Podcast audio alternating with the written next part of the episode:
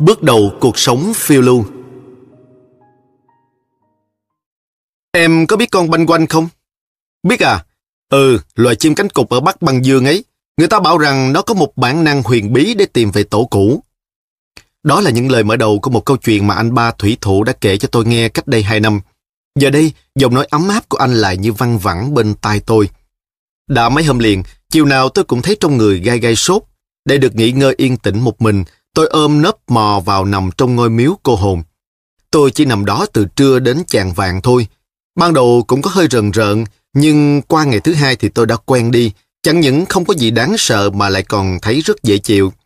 Trong ngôi miếu vắng vẻ này, tôi không bị ai quấy rầy, tha hồ ngủ, và khi thức dậy, tôi có thể ngồi tự do hàng giờ, miên man đắm chìm trong những ý nghĩ và hình ảnh lộn xộn lục ra từ trong mớ hồi ức rối tinh của mình.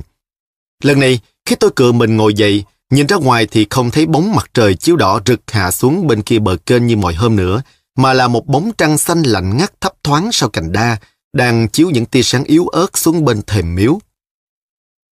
Có lẽ đã khuya lắm, đêm vắng vẻ quá.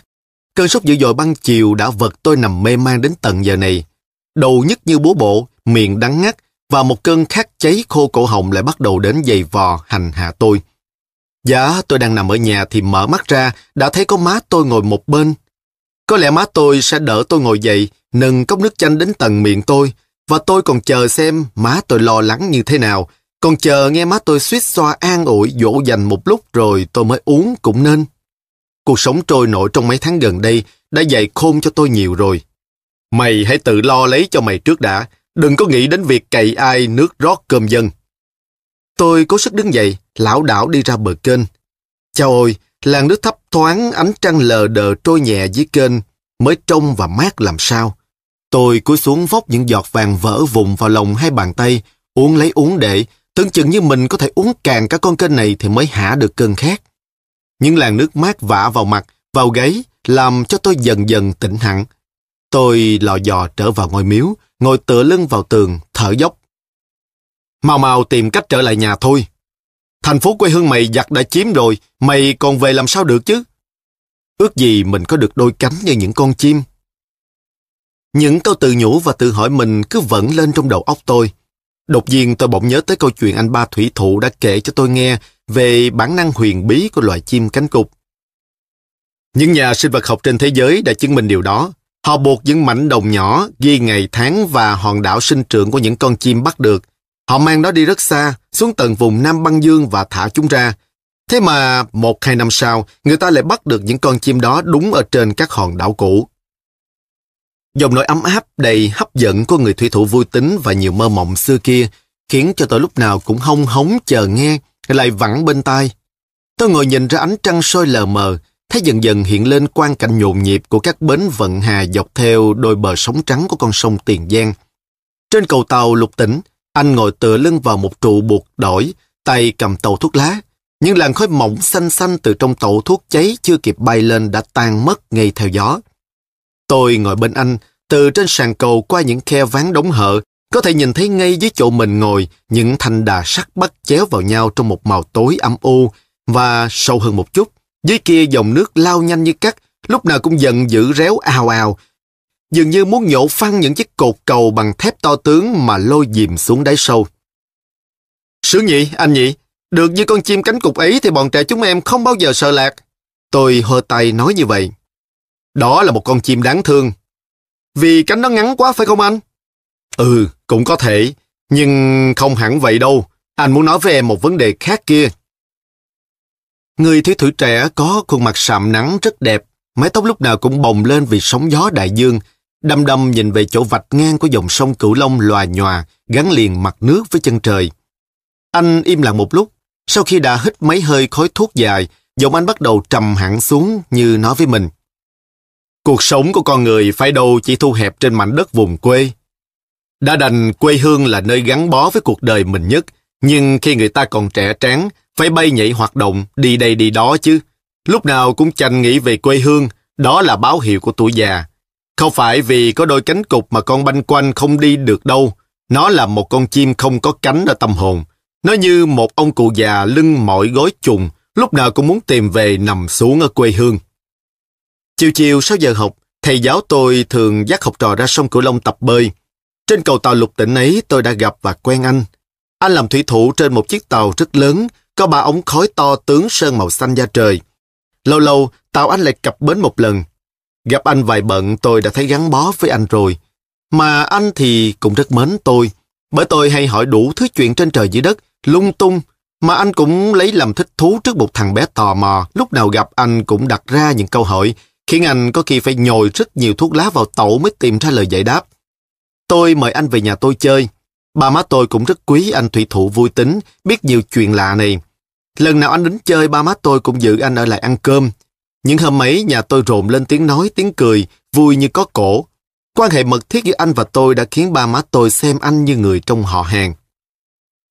Cuộc đời anh lên đến nhiều năm khắp các mặt biển, trên nhiều chiếc tàu của những công ty hàng hải khác nhau. Anh đã đi qua Ấn Độ Dương, vượt kênh đào Suez ra địa Trung Hải, men theo bờ Đại Tây Dương lên tận cảng Le Havre. Gần khắp mặt biển Thái Bình Dương, cảng nào anh cũng có tới. Anh biết rất nhiều thành phố, nhiều giống người. Chỉ có những xứ ở bên kia Tây Bán Cầu là anh chưa đặt chân tới thôi. Trong những mẫu chuyện anh kể tôi nghe quen nhiều tên giống người, tên vùng đất. Hải cảng, tên thủ đô, thành phố quan trọng trên hầu khắp các lục địa mà tôi đã học say mê trong các bài địa dư ở trường. Em à, coi bộ thích phiêu lưu lắm hả? Có lần anh hỏi tôi như vậy. Phiêu lưu là sao vậy anh?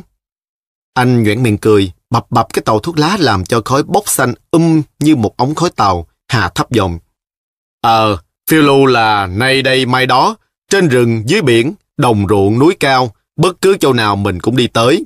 Càng đi thì càng gặp nhiều chuyện lạ, khiến cho mình say mê. Thôi, bao giờ em lớn lên em sẽ biết. Năm ngoái anh đi đâu bên Thái Lan về mang cho gia đình tôi nhiều thứ.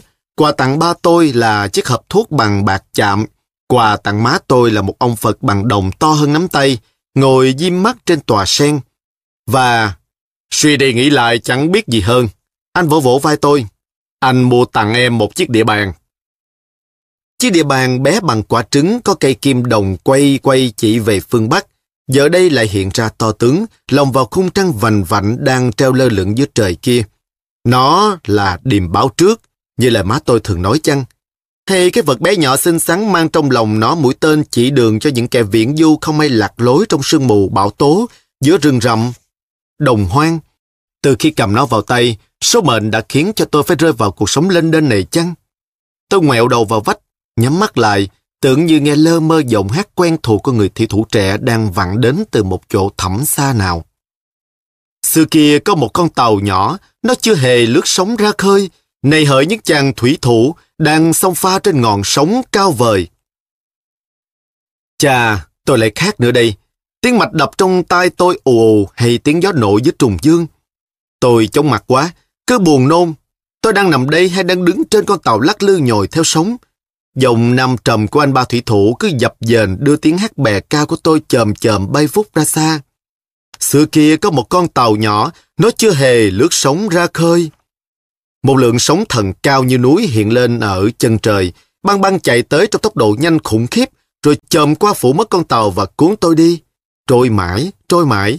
Tôi càng vùng vẫy thì càng thấy bị chìm sâu xuống đáy, mỗi lúc một ngạt thở đến không còn đủ sức chịu được. Rồi tôi không còn biết gì nữa. Thằng bé tỉnh dậy rồi. Giọng mừng rỡ của một chị nào đó dịu dàng nói bên tai tôi. Tôi từ từ mở mắt ra, thấy mình còn đang nằm trong ngôi miếu.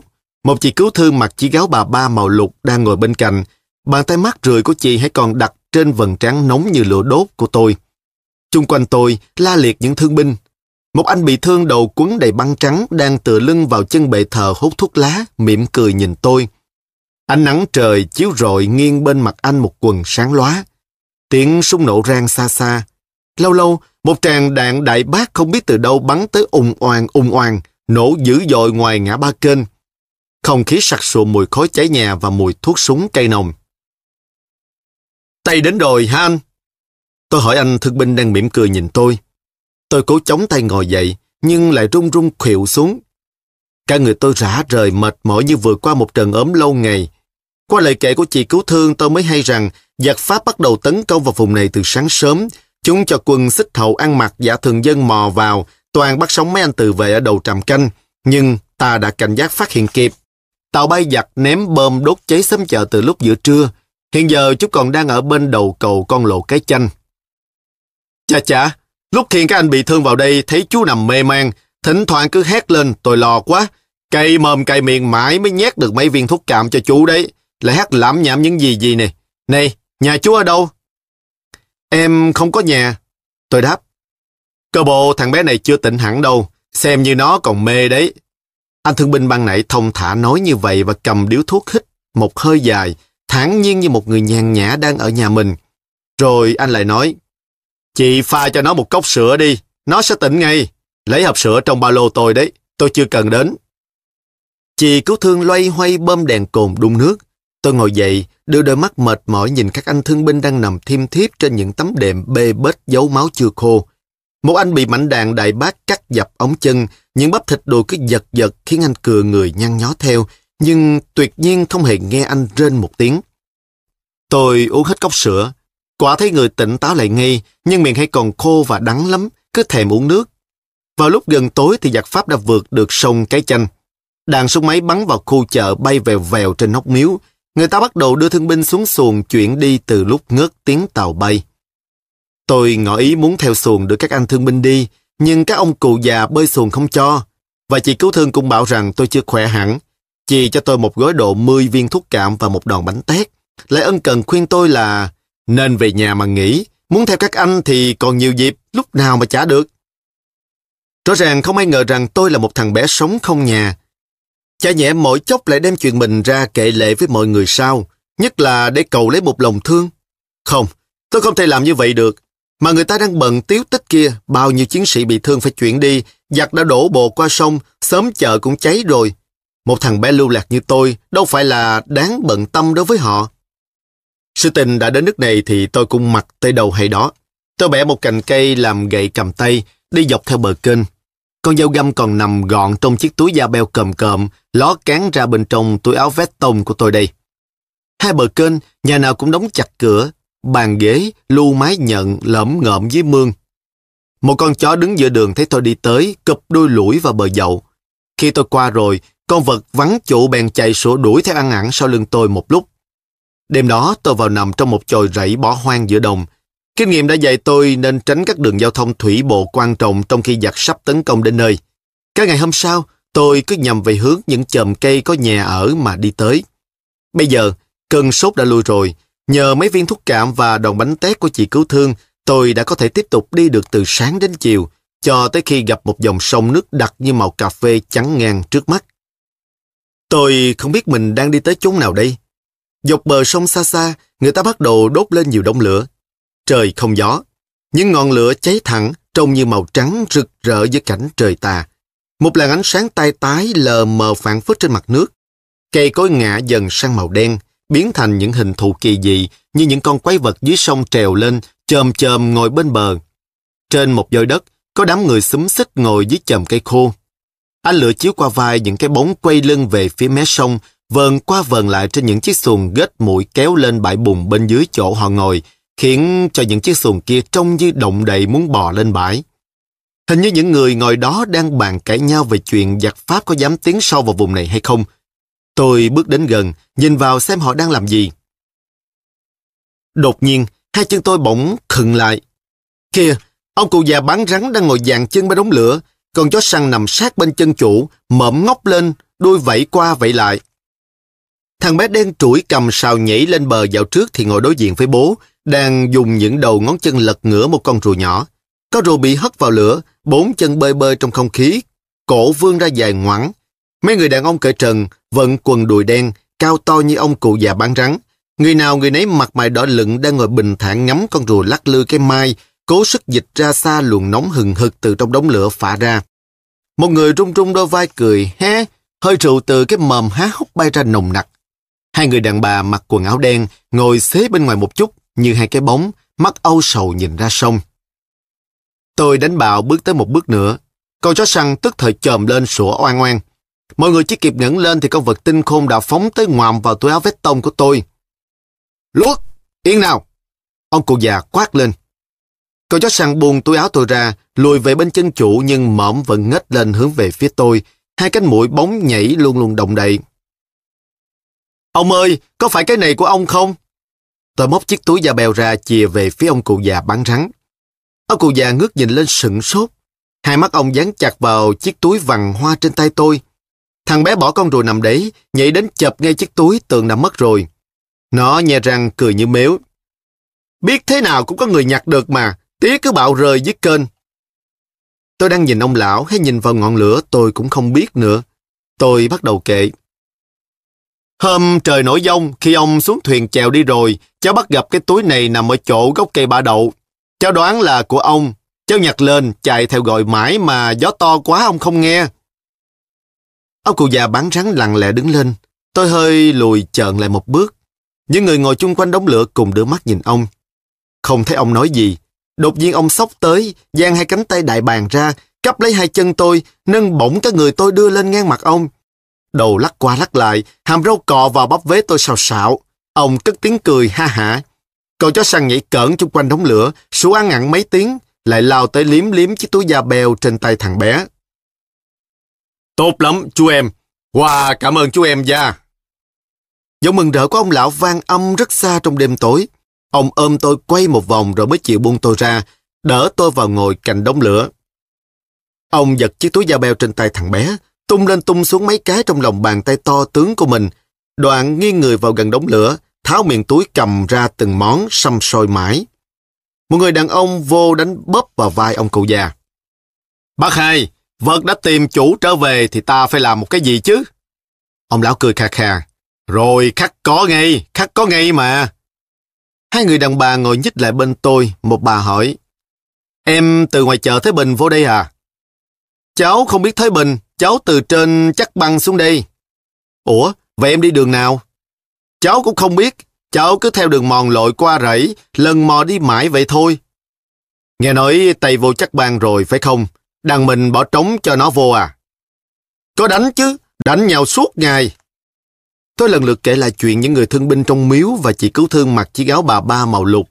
Những người ngồi xung quanh đống lửa vừa hút thuốc lá vừa lắng nghe chăm chú. Thỉnh thoảng họ lại à lên một tiếng và đưa mắt nhìn nhau mỉm cười. Không biết họ trao đổi với nhau những ý nghĩ gì. Thế bà má chú em đâu rồi? Ông cụ già gõ cái nọ tẩu vào gót chân để trút tàn thuốc lá ra chợt hỏi tôi. Nhà cháu ở tận bên kia sông Tiền Giang, cháu lạc mất ba má cháu đã lâu rồi. Ở Tiền Giang à? Vùng xã nào? Ông trố mắt hỏi. Dạ, ở Mỹ Tho. À, Mỹ Tho, Hòa cũng có biết. Người đàn bà ngồi cạnh tôi chép miệng. Khổ thân thằng bé, bây giờ em tính đi đâu? Tôi cầm mảnh vỏ cây khô ném nhẹ vào đống lửa. Tôi lúng túng không biết đáp ra sao. Nhưng tự nhiên tôi bỗng ngước lên nói rắn rồi. Đi đâu cũng được, cháu không sợ gì cả. Cháu còn trẻ tráng, đi được tới đâu cháu đi tới đó. Ở đâu mà chả thích. Tôi không biết chính tôi đang nói hay anh ba thủy thủ hóa thân vào tôi thốt ra câu ấy. Chắc là bộ mặt nghênh nghênh làm ra vẻ tự hào của tôi có gì buồn cười lắm hay sao, mà khi tôi vừa dứt tiếng, mọi người ngồi chung quanh tôi đều cười rộ lên. Đưa tay chú mày cho tao coi nào. Một người đàn ông chợp phăng bàn tay tôi, nắng nắng các ngón tay và kề vào ánh lửa ngắm nghía lòng bàn tay tôi. Chú mày có số lên đơn và sẽ chịu khổ nhiều, nhưng rồi tất sau này sẽ khá.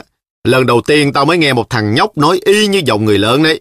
Khá lắm, khá lắm. Ông cụ già bắn rắn hơi ngửa đầu ra sau, mắt nhìn vào khoảng không trước mặt, miệng ngậm tẩu thở ra những hơi khói thuốc lá đặc sệt. Ông khẽ gật gù, quay lại ngó vào tôi.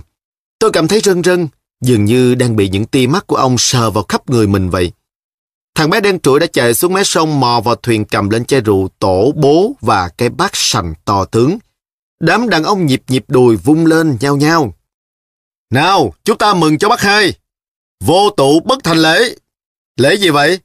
Lễ ra mắt của chú em này. Chúng ta đều cùng họ lên đên cả. Ông cụ già bán rắn rót rượu ra bát đưa mắt hỏi tôi. Nhấp mò một tí được chứ? Tôi cười và lắc đầu. Ông nâng bát rượu lên tập một ngụm nhỏ rồi trao truyền tay cho những người ngồi quanh đống lửa.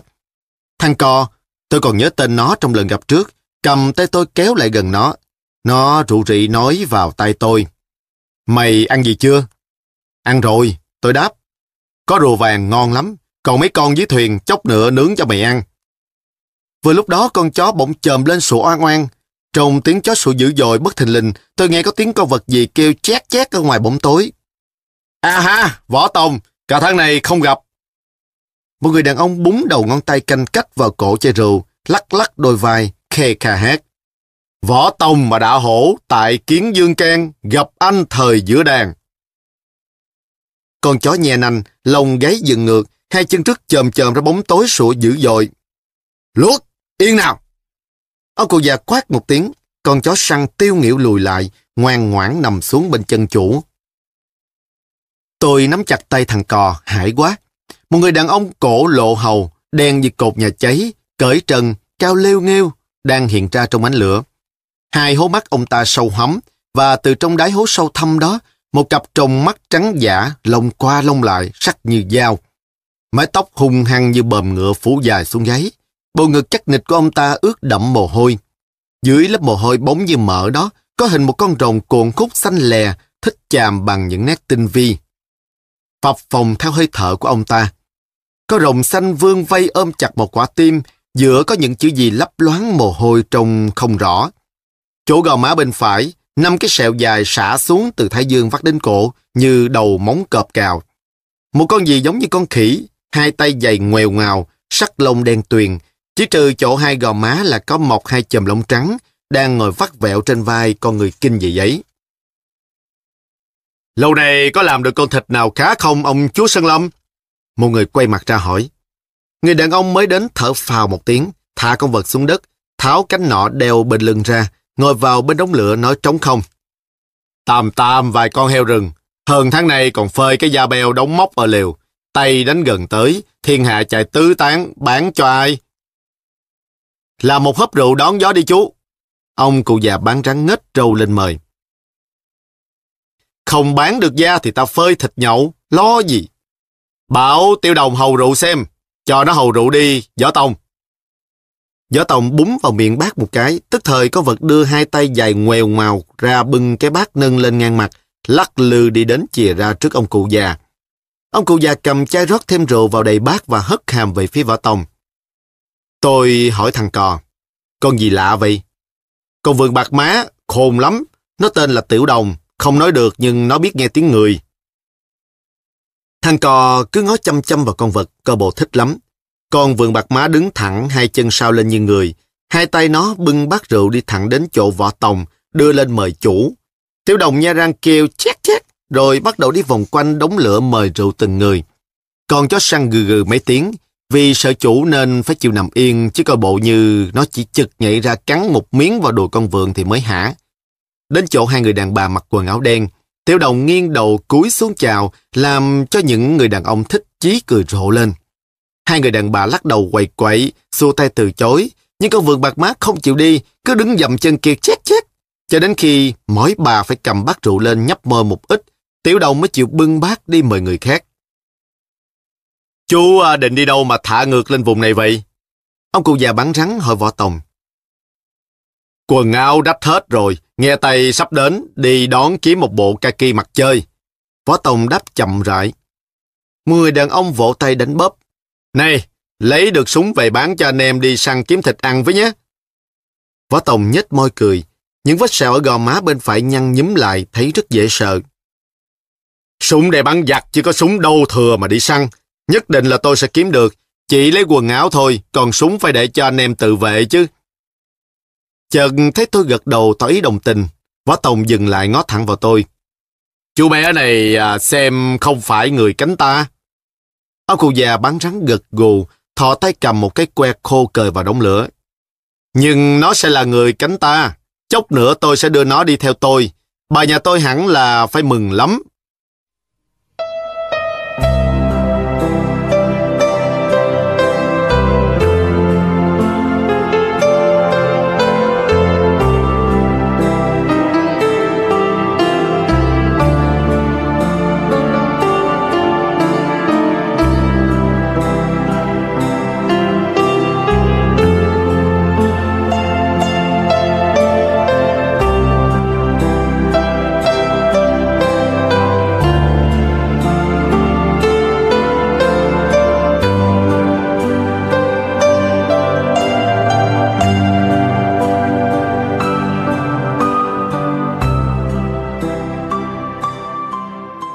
Một bầy chim đêm bay phút qua trên đầu chúng tôi. Tiếng đập cánh rào rào mất khúc trong vòm trời nhấp nháy những vì sao xanh biếc.